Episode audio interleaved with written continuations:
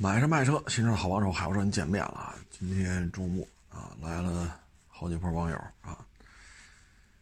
嗯，先说有两口子啊，招待不周，因为他们来的时候呢，正好赶上另外两波是来卖车的网友啊。我呢接待三波人，我确实也接待不过来啊，所以招待不周。嗯，这是没赶巧啊，赶巧了可以聊会儿，实在是忙不过来了。然后今天咱就说说卖车的吧。第一个呢是一个公爵啊，是一公爵，车呀是基本面还行啊。嗯，主要的原因呢就是为什么为什么没收啊？主要原因啊就是这车就过户次数太多啊，这种这个对这种车来讲，这事儿就不好办了。啊，嗯，这个价格，因为你看啊，我原来卖过一霸道，啊，一手的二七和八手的二七，都是零九年的，都是霸道，一手的和八手的能差出好几万去，啊，这是去年的事儿吧，啊，那个一手的二七零九的是四五月份的事儿哈。然后十月份吧，还是九月份呢？九十月份吧，卖了一台八手的。所以你说这车吧，啊，就是说，如果最终价格呢，咱要是一手车，这价儿也差不了多少钱，也就接了啊。关键是过户次数多，所以有些事儿呢，确实你不能说不考虑这个。我也跟这网友说了，你看霸道二七这保值吧，啊，同年份的同款，啊，最后价格差好几万，都是有原因的啊。所以这个，这没办法了，这这这这确实没办法了。一手车和好几手车，这个收购价格是有差距的啊，这只能说是抱歉了，啊，您要的这个价格我们是接不了的。因为再卖的话，你说我不能拿一个好几手的价格就跟一手车的价格去比去，这我们确实也不好不好不好这么弄啊。第二辆车呢是一个大五七，啊，大五七呢车是挺好的，啊，车是挺好的，但是这台车呢，我们觉得，哎呀，主要是风险太大了。现在你看，今年陆巡霸道、途乐、帕杰罗为什么弄得这么少？主要原因就是波动的风险太大啊！我已经说过很多次了，就那 F 勾的问题啊！你收的时候新车的价报就四九二，你参照这个去收啊，过仨礼拜没卖出去呢，新车变五十三了，然后又过仨礼拜还没卖出去，新车变成四四十九了，你说你这个这这就没法弄了，这个。啊，那新车五十三的时候，你你来收的话，你这么新的车，你肯定得给人五十多。那这五十多的话，那新车降到四十九、四十八，你可怎么办呢？啊，所以这个五七零啊，真是车是挺好，但是这个价格风险确实太高了。啊，你别看说一一砸进去砸一百多万，那挣不了多少钱，啊，挣不了多少钱。今年这个做这个车吧，所以就是你不能老看那利润啊，你得看到是风险，所以最终这个价格也是接不了啊，风险波动还是比较大的。因为国六的这些车型呢，在港里边已经囤了得有四个月了，啊，嗯，应该是快了，就是国六的报批应该是快了。一旦通过之后，北京这车就能上牌了。那你在这种情况之下，这五七零的五七零的价格就会严重受挫啊。所以在这种节骨眼上，你看今年这经济形势，你说一百多啊，因为准新嘛，你肯定是一百多了。今年能消费一百多的人，就是消费一百多买一车这样的人少了很多，啊，少了很多。哎，所以这个也是弄不了，风险太高，啊，因为这个能买好几辆 F 勾了，啊，他能买好几辆 F 勾，那就意味着一旦出现波动，你可能赔的要比就是便宜的车赔的更多，啊，所以这个我说真是没辙了。我说您这车呀，也没什么毛病可挑的，挑挑什么呀？啊，没什么可挑的，就是这个风险太高了。大车呢现在不好卖，啊，然后这边有国六在这儿，你也不知道它哪天能放出来。一旦放出来，市面上这些车型的冲击还是比较明显的，啊，所以今天这俩车就没达成共识啊。嗯，车都是不错，啊，但就是就是一个价格。因为今年啊，我们的感觉就是什么呀？收车，嗯，跟去年比要费劲，啊，首先就是卖车的人变少了。我举个很简单的例子，比如说我四十万包牌买的车，我开了几年了，现在我卖二十，那我这二十拿回来了，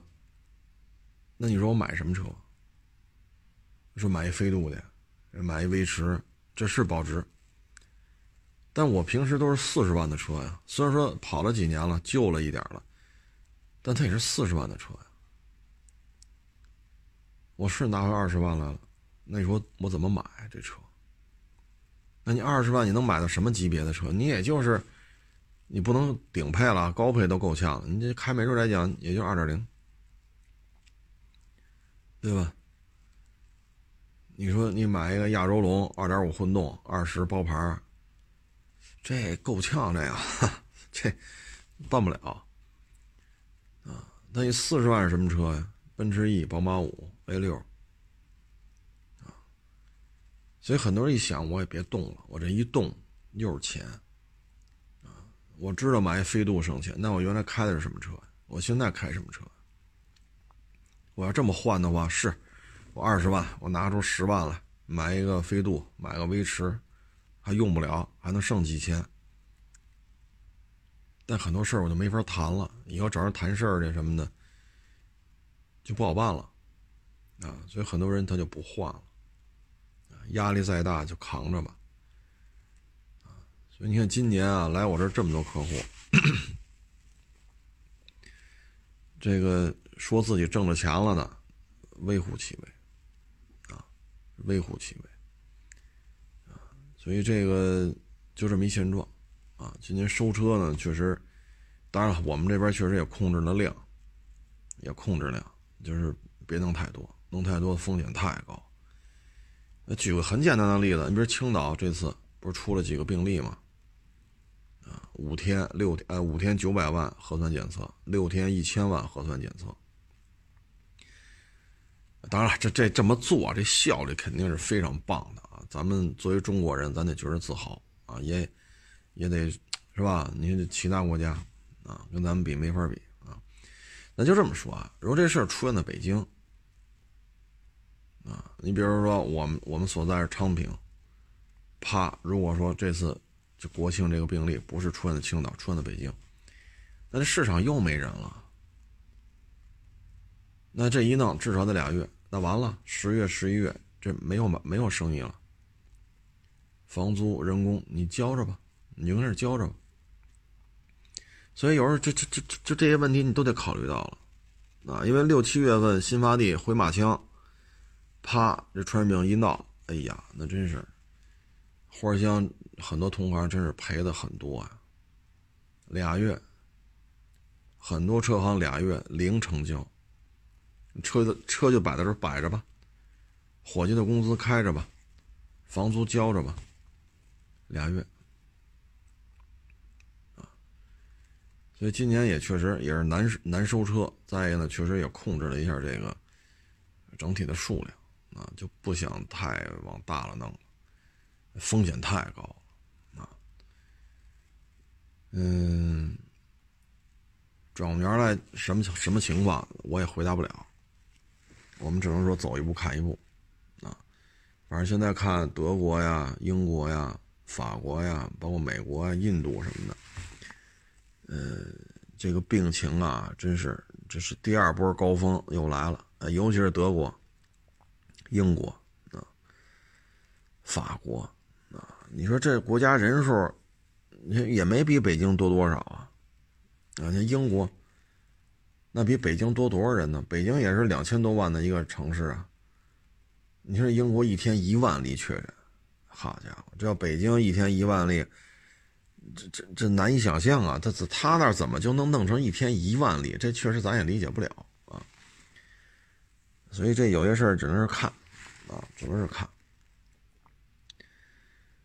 嗯，现在这个车市啊，就是你的对于资讯的分析。判断确实格外的敏感啊，否则的话就有可能就今年这行情，好家伙，哎，赔的底儿掉的人太多了啊！因为我就在市场里边嘛，啊，所以这个整个车市的这个由盛及衰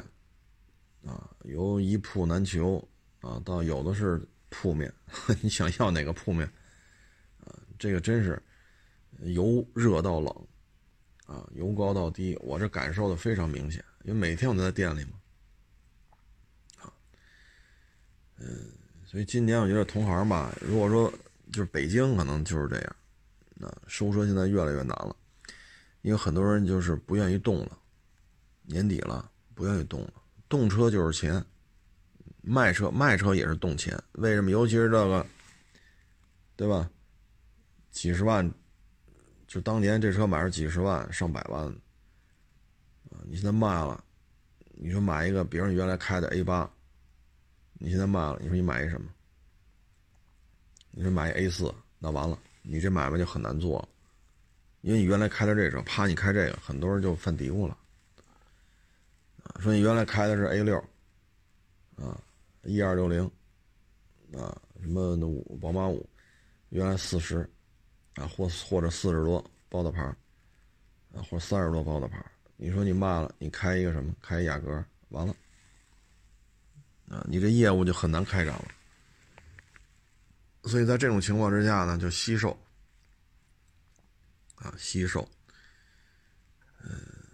因为很多人卖车嘛，就有的是不缺钱啊，有的是真缺钱，所以要的价非常的高，啊，非常的高。你看有些车，我们一聊，这车我们四十多收，四十多卖，人一张嘴低于六十不卖，那那怎么聊啊？啊，所以今年整个这个状态吧，所以说二手车就是活到老学到老，干到老学到老，啊，它这种风云变幻呀，它它就是你一个学习的过程，学的明白你就学，学不明白那就赔钱呗。嗯，有些网友问啊，说 ES 二百，就昨天你说怎么三十六万？他这指导价没这么高。各位啊，我给你分析一下啊。这网友啊跟我说，他这 ES 二百是分期，分期呢，那家四 S 店呢跟他要了不到一万服务费啊，然后上牌好像是三千吧，就这两样就这个费用加一块就很高了。然后本身 ES 二百买的时候又加价，然后你再加上这个，所以说办完了就是三十六，啊，就是三十六。那一五年的 ES 二百现在基本上零售价二十一万大，二十二万多，啊，说一两万公里原漆原玻原漆原玻璃原胎个人一手的，那可能略微的高一点，那基本就二十一万大，二十二万多，就 ES 二百，就这价。所以保值不保值也得看你你投入多少，啊，你就八万八万多九万多是吧？包牌那这种车将来你赔的就是少，绝对的数值就是少，啊，一旦你投的钱高了，说花了三十多四十多，甚至七八十一百多，那你将来赔的就是多，稀里哗啦，啊，你说你花个，比如说那会儿那个，这十年前吧。啊，你买个什么，呃，大叉五啊，大叉六啊，大 Q 七，比如买一个高配啊，啊，一零年的啊，你说你买个一百一、一百二包牌啊，那你开到现在卖，那您赔的就多了啊。你要一百二包牌，你现在，咱就不说具体版本呀，车况咱不说了，反正基本上前面这一基本上就没了啊，基本上就没了。你再加上这些年的保险、保养、维修，因为这车修了都贵啊，保险也贵啊，所以你这下来一百多啊，一百多，这这车的，你说你再保值，它也就这样了啊。你可能买一丰田，可能稍微好一点，但是也就是小几十万啊，这车也就是小几十万，你也不可能说。你你一百一百五六是吧？一百四五，你买一丰田的，好家伙，你开到现在还能卖一百，那不可能啊！一零年的车没这价儿，所以要绝对的保值，你就少花钱啊。我预算就九万五，多一分我都不要。那你买个丰田，买个本田，那您这赔不了多少钱啊！大家可以上网看看一零年的飞度一点五自动带天窗，你看现在这车都多少钱？你看那车多少钱？现在新车八幺八，啊，所以你要是绝对的保值，你只能买这些，啊，威驰啊，花冠呐，啊，什么飞度啊，啊，就这个。然后今天啊，微博发了一个小段子，啊，就是截图 T 叉 L 要出 2.0T 版本，啊，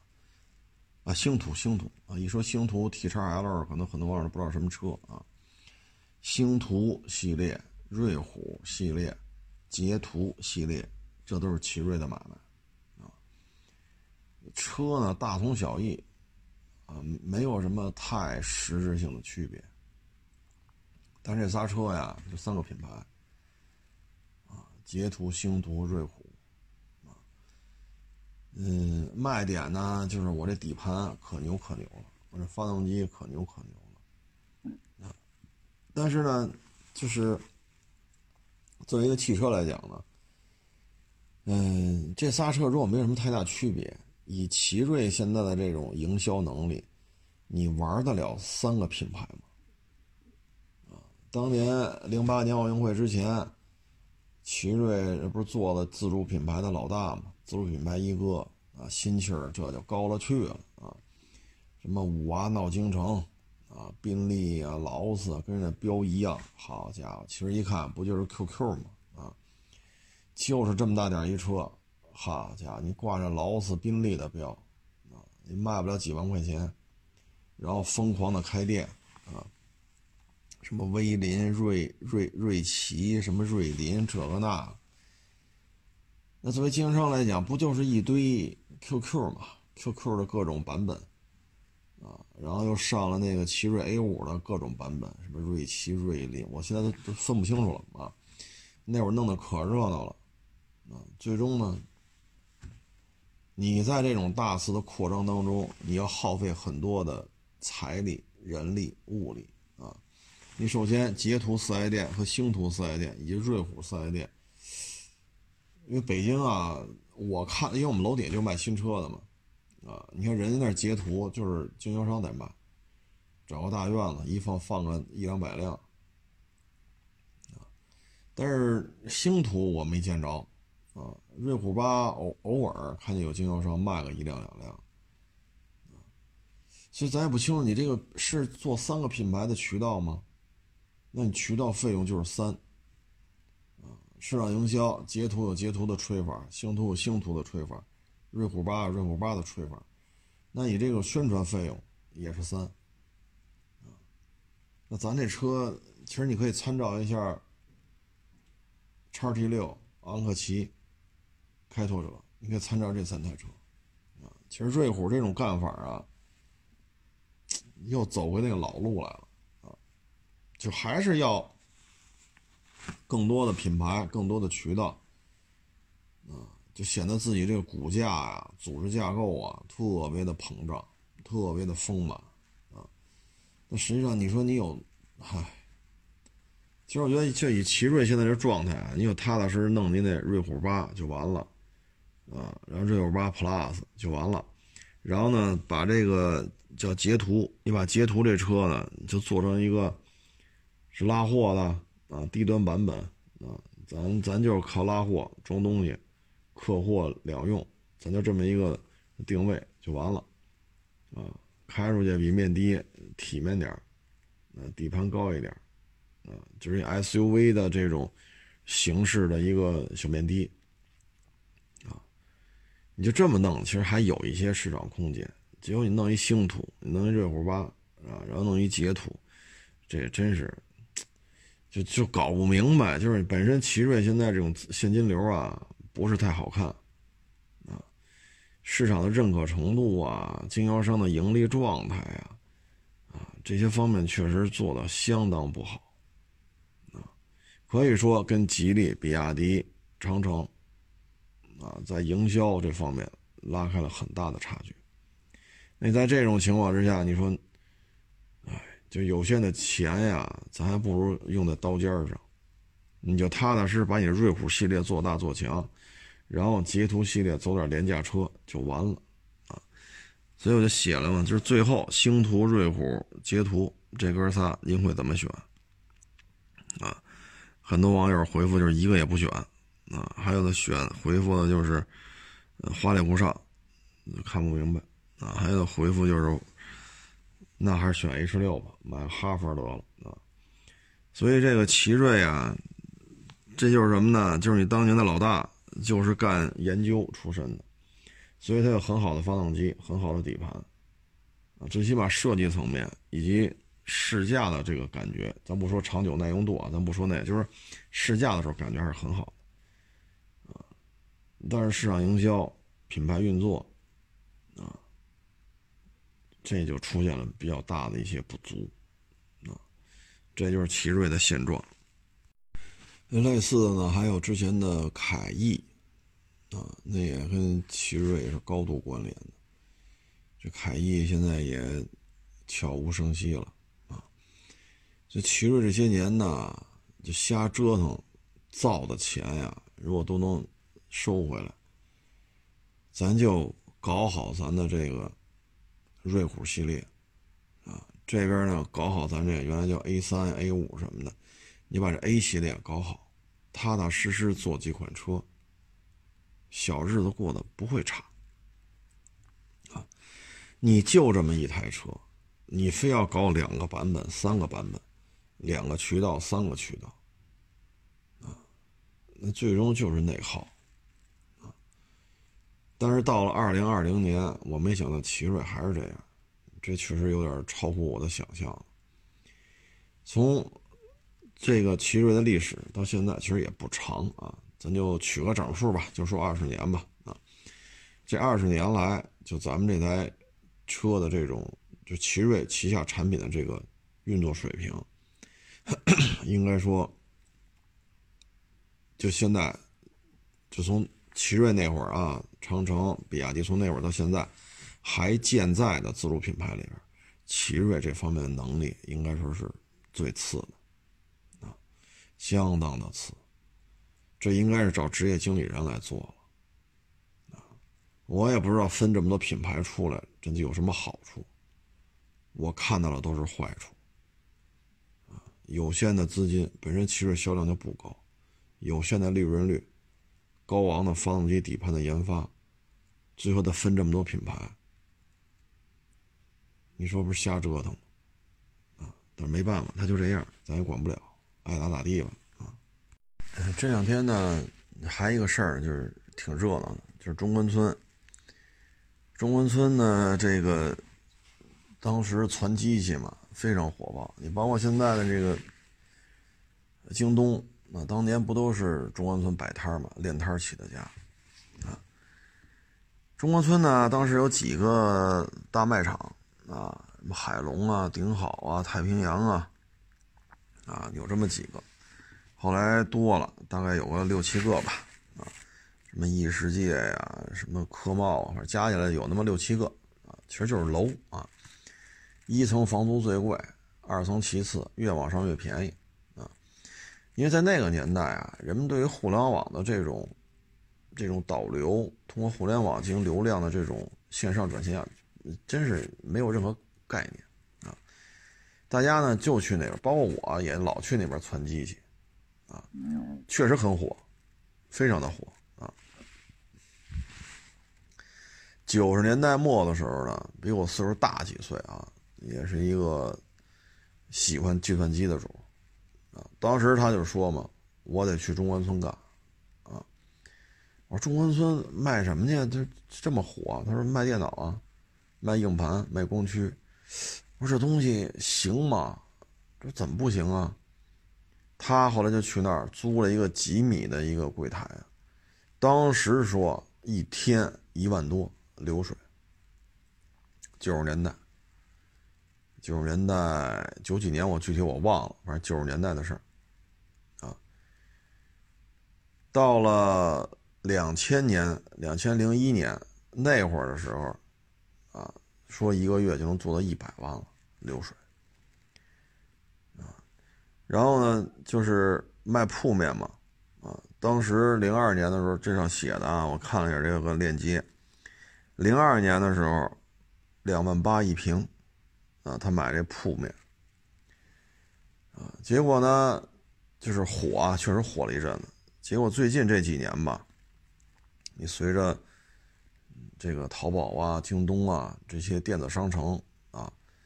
包括大家对于台式机的需求量啊，现在基本就是电脑被手机分走了很多，很多事情手机就能干。然后呢，必须在电脑上干的呢，哎，笔记本越来越便宜，啊，所以在这种情况之下呢，这个台式机、攒机器什么这个那个，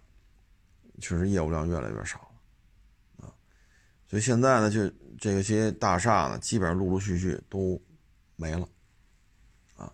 一五年的时候，我当时去中关村，那是哪栋大楼我都忘了。除了一楼还有一些卖场之外，楼上全部改成创业的那种、那种、那种分割式的创业单元，就是刚创业的公司给在这租一些开放式的办公区，啊，全改这个了。那是一五年的事儿，就不行了，啊，一五年时候就不行了。就一楼稀稀拉拉还有人卖点摆摊还卖点就是电脑相关的东西啊。零二年两万八买的，现在呢大厦要收回四万一平，啊，然后整体改造干别的，商户又不干，啊，说中关村房价才多少啊？你为什么四万才收？问题是您这不是二手房，啊，所以我们这个问题就得从几个角度来看。第一，我们要尊重产权。说您在这楼里，您买了这个铺位了，那这个铺位当时签的就是干这个使的，那我不能说忽略忽略这个铺位，呃，忽略这个这份合同，就说你钉子户，这么说不合适，啊，人家是合法取得的，而且当时你就是卖给我们，就是卖电脑零配件，VCD 呀、DVD 呀、光盘呀、硬盘呀、鼠标、键盘、显示器啊、主板呀，不就这个吗？声卡呀什么。哎，也就这个，那我们是就是这么签的，我就这么干，所以人家不能叫钉子户，啊，但是这里边就牵扯一问题，就是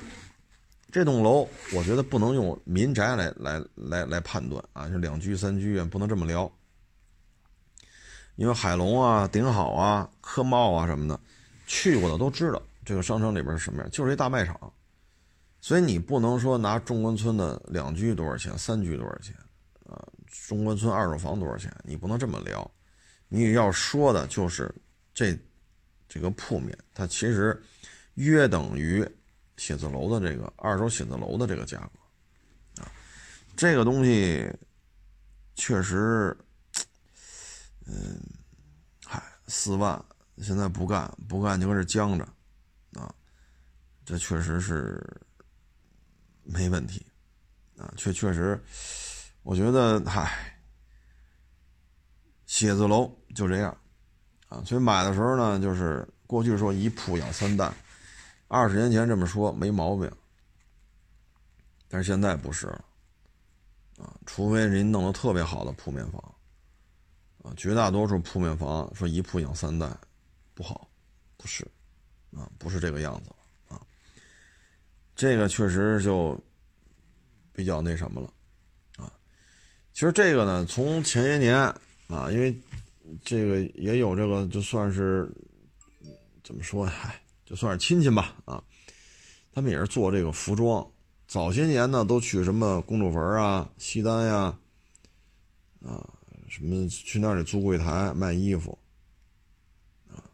但是开了四五家之后，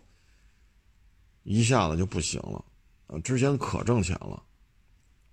啊，为什么不行了呢？就是电商平台，啊，特别是以淘宝这样的为代表，就很多卖衣服的转战于线上了。第一，人家的房租成本你没法比。你说你公主坟啊、燕莎呀、赛特啊、西单呀，你都租了门脸房了，你要干这个，那人家呢？可能我比如说我天通苑、回龙观，我租一三居，或者租一复式，对吧？我是弄个一百多平的民民宅，这租金多少？对吧？我专门拿出一间屋子来用于拍各种拍。啊人家整个运营成本比你低太多了，然后你还得雇导购，啊，你开一家店至少得雇俩人，开一家店雇俩人，你开四家店就雇八个人，但是做网销的，人家不用雇八个人呀，对吗？当你真开了四家店，雇了八个导购的时候，你还得有人给你送货，你还得有库房，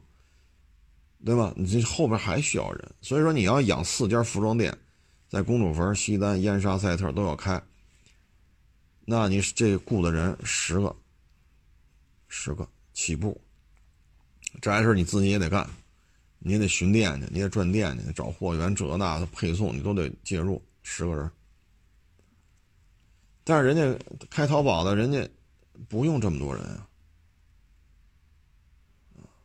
人家三四个人就可以运转的很好，销售额跟你差不多，而最重要什么，人力成本、房租都全下来了。所以人家卖的比你便宜啊，这时候就是实体经济与互联网之间的这种，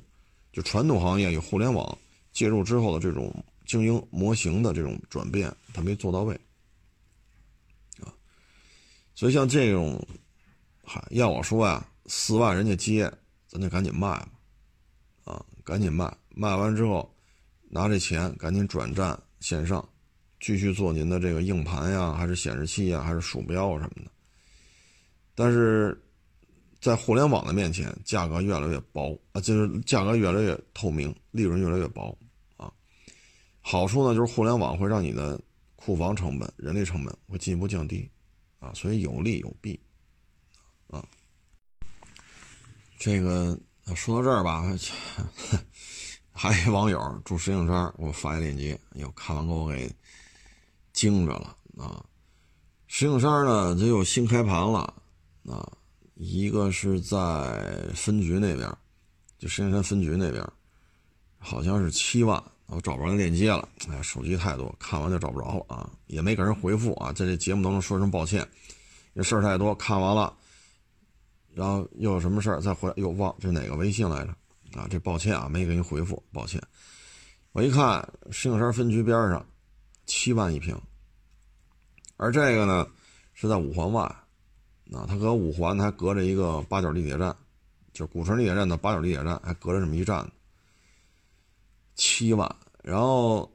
这两天我看要预热，叫中海什么什么四个字，后面俩字没记住。说那个新楼盘开盘价预期七万五。哎呦我老天哪！我说这东西，哎呀，去年吧，一年前开盘。啊，说是老五城那边，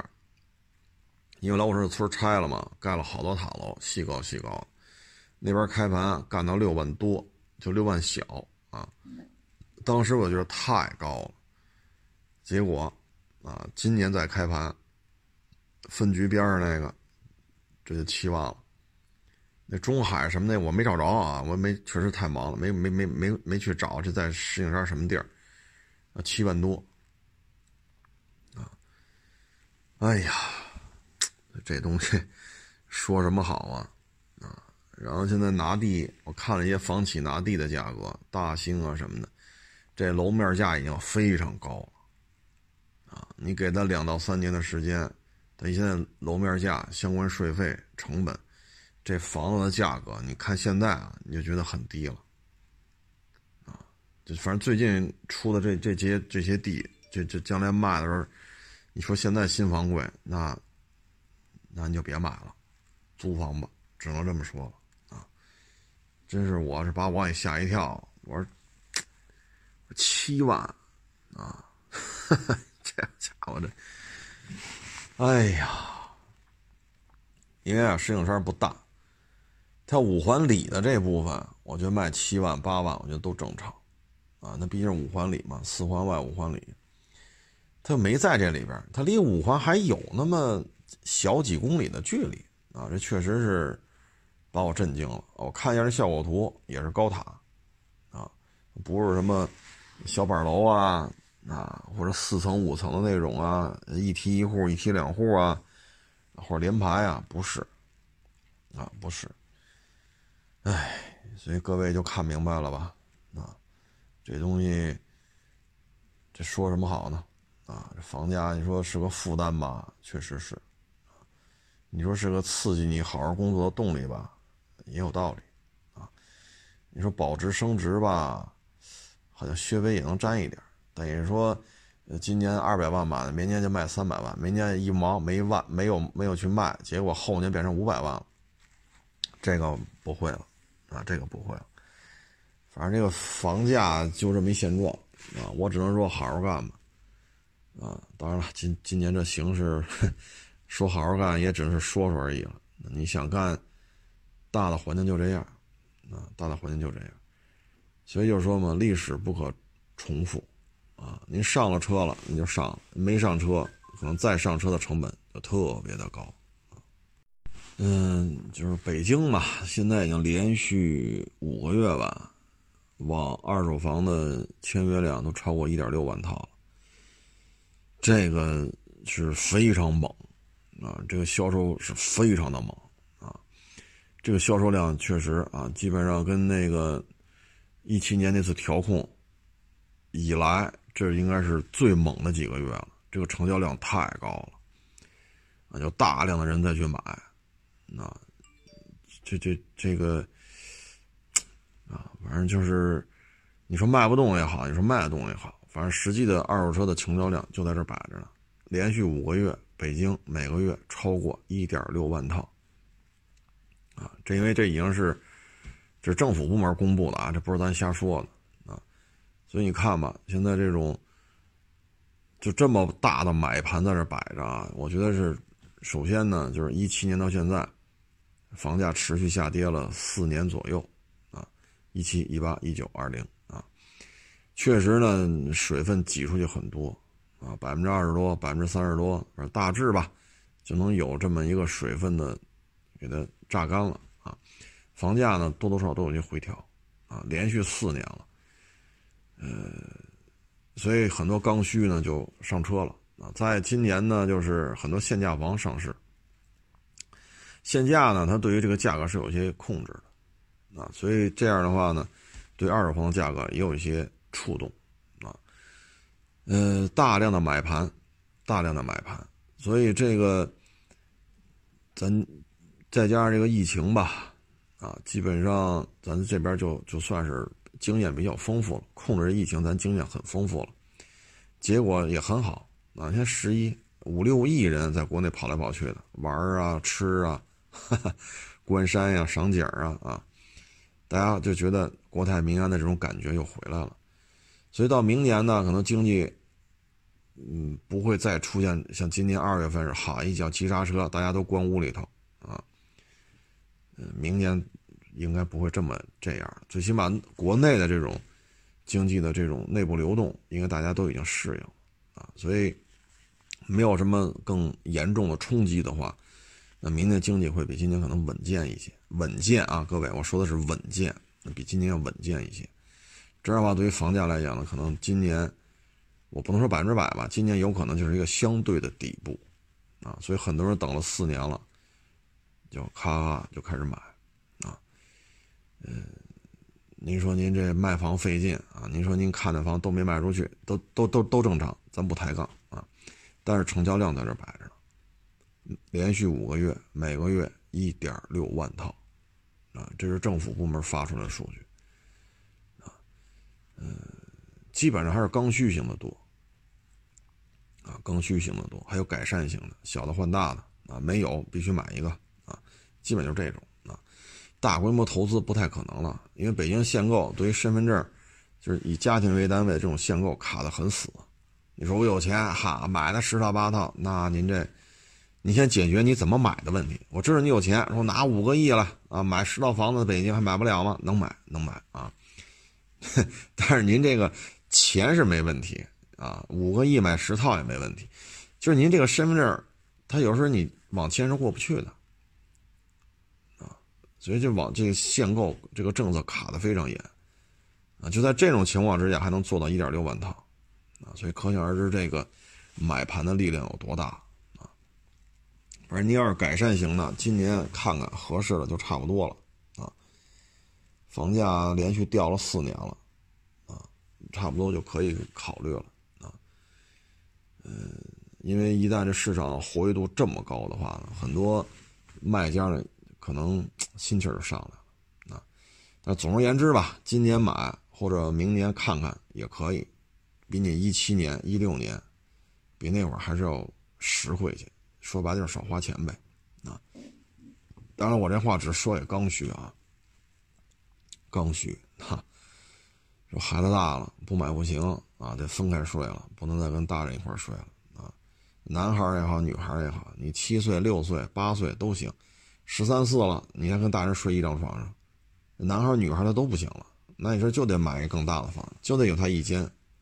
有他一间房子，啊，或者有一有他一间卧室啊，要不然不方便了啊。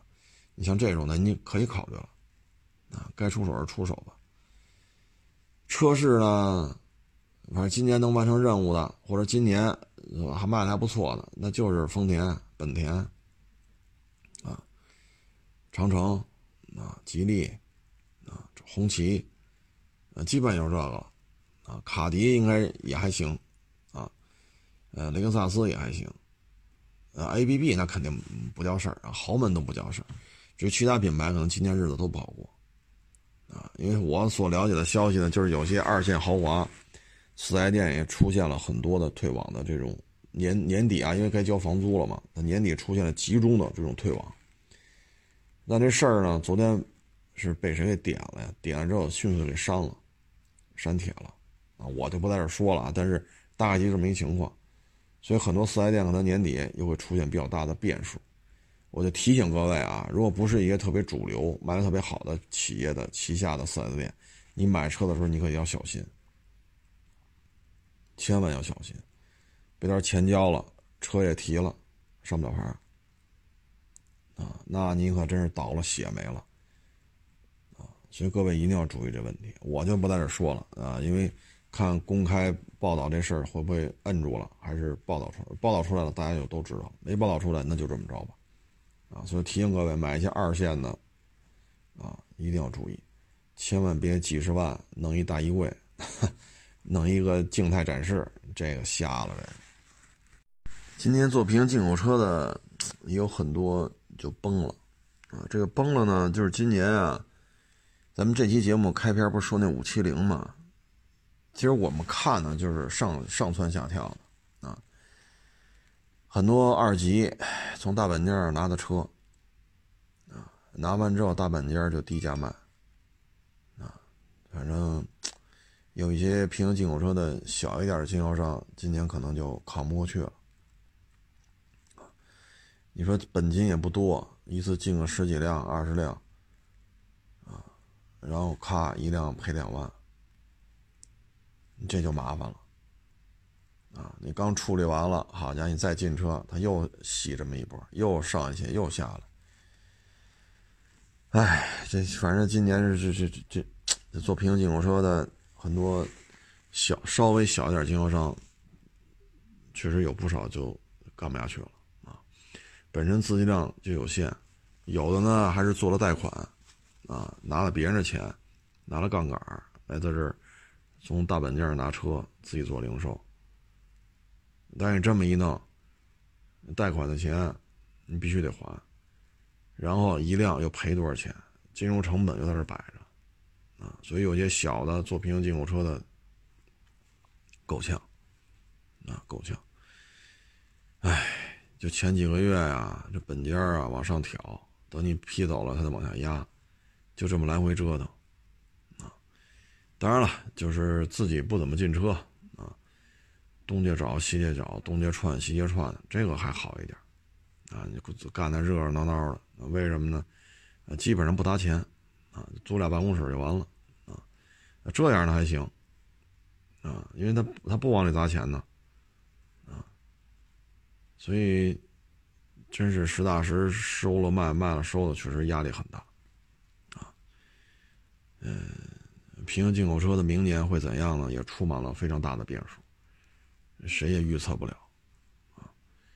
嗯。所以这种就是，如果做二手车呢，我就奉劝一句：就收这种车的时候，尤其是这种价位特别高的，啊，一定得慎重，尺度拿捏不好，那就赔了，这个变数太大，而且不可控，啊，嗯，